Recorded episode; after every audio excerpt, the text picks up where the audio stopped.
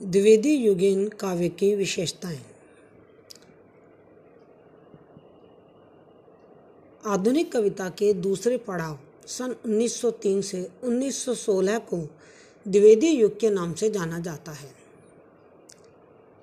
Doctor Nagendra ने द्विवेदी युग को जागरण सुधार काल भी कहा है और इसकी समय अवधि 1900 से 1918 ईस्वी तक मानी है। वहीं आचार्य रामचंद्र शुक्ल ने द्विवेदी युग को नई धारा, द्वितीय उत्थान के अंतर्गत रखा है तथा समयावधि अठारह सौ तिरानवे से 1918 ईस्वी तक मानी है। यह आधुनिक कविता के उत्थान व विकास का काल है। इस युग के प्रवर्तक आचार्य महावीर प्रसाद द्विवेदी हैं। इन्होंने सरस्वती पत्रिका का संपादन किया। इस पत्रिका में ऐसे लेखों का प्रकाशन किया जिसमें नवजारण का संदेश जन जन तक पहुँचाया। इस पत्रिका ने कवियों की एक नई पौध तैयार की। द्विवेदी युग के कवियों में मैथिली शरण गुप्त गया प्रसाद शुक्ल, गोपाल शरण सिंह, लोचन प्रसाद पांडे, महावीर प्रसाद द्विवेदी, अयोध्या सिंह उपाध्याय, हरियोद, श्रीधर पाठक, नाथुराम शर्मा शंकर और राय देवी प्रसाद पूर्ण आदि हैं। द्विवेदी युगन काव्य की विशेषताएँ। सबसे पहले हम देखते हैं भावगत विशेषताएँ। भावगत विशेषताओं में पहली विशेषता देशभक्ति और राष्ट्रीय चेतना। द्विवेदी युग में देशभक्ति को व्यापक आधार मिला। इस काल में देशभक्ति विषयक लघु एवं दीर्घ कविताएँ लिखी गईं। दूसरी ओर कविता में लोक जीवन और प्रकृति के साथ ही राष्ट्रीय भावनाओं की समर्थ अभिव्यक्ति हो रही थी। इस समय के प्रबंध काव्य में कवियों ने पौराणिक एवं ऐतिहासिक कथानक को आधार बनाया। इस युग में ऐतिहासिकता, पौराणिकता, राष्ट्रीय चेतना, राष्ट्रीय भावना का स्वर उभर कर सामने आता है। द्विवेदी युगिन कवियों ने जनमानस के बीच राष्ट्र प्रेम की लहर चलाई। स्वतंत्रता के प्रति जनमानस में चेतना का संचार किया। इस युग के रचनाकारों का राष्ट्र प्रेम भारतेंदु युग की भांति सामयिक रुदन से नहीं जुड़ा हुआ था, बल्कि समस्याओं के कारणों पर विचार करने के साथ साथ उनके लिए समाधान ढूँढने से जुड़ा हुआ था। हम क्या थे, क्या हो गए, क्या होंगे अभी? आओ मिलकर विचारें, ये समस्याएँ सभी।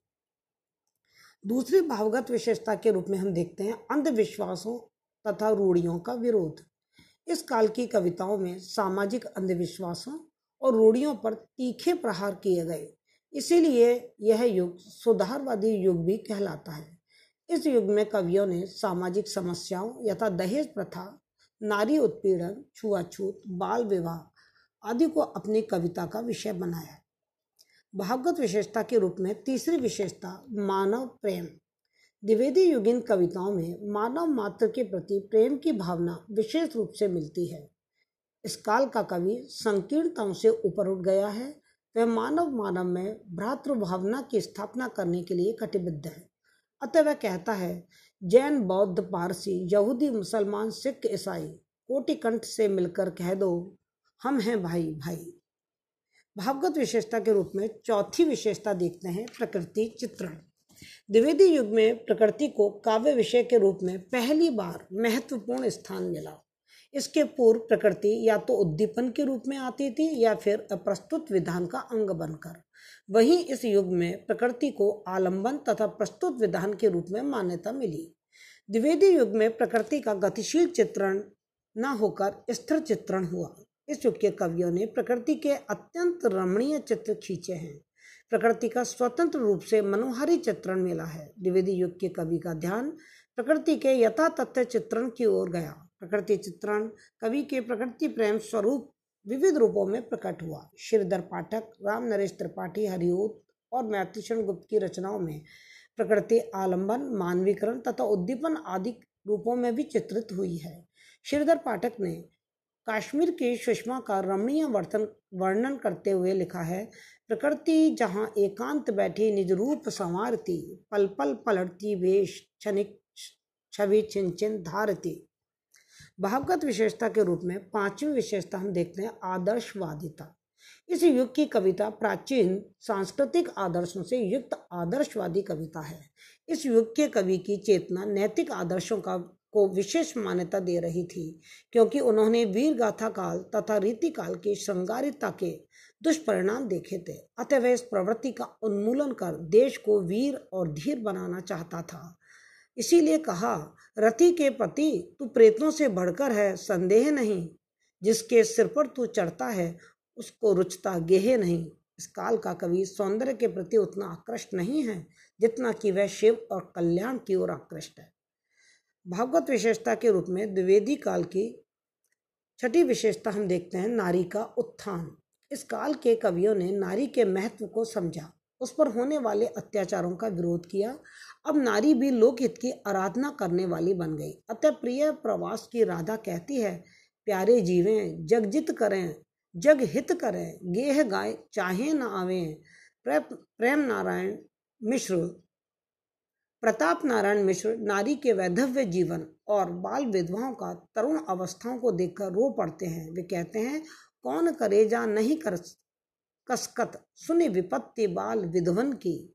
नारी की दयनीय दशा का चित्रण मैथिली शरण गुप्त जी करते हुए कहते हैं कि, अबला जीवन है तुम्हारी यही कहानी, आंचल में है दूध और आँखों में पानी द्विवेदी युग काव्यधारा ने उपेक्षित नारियों को अपने काव्य में स्थान दिया।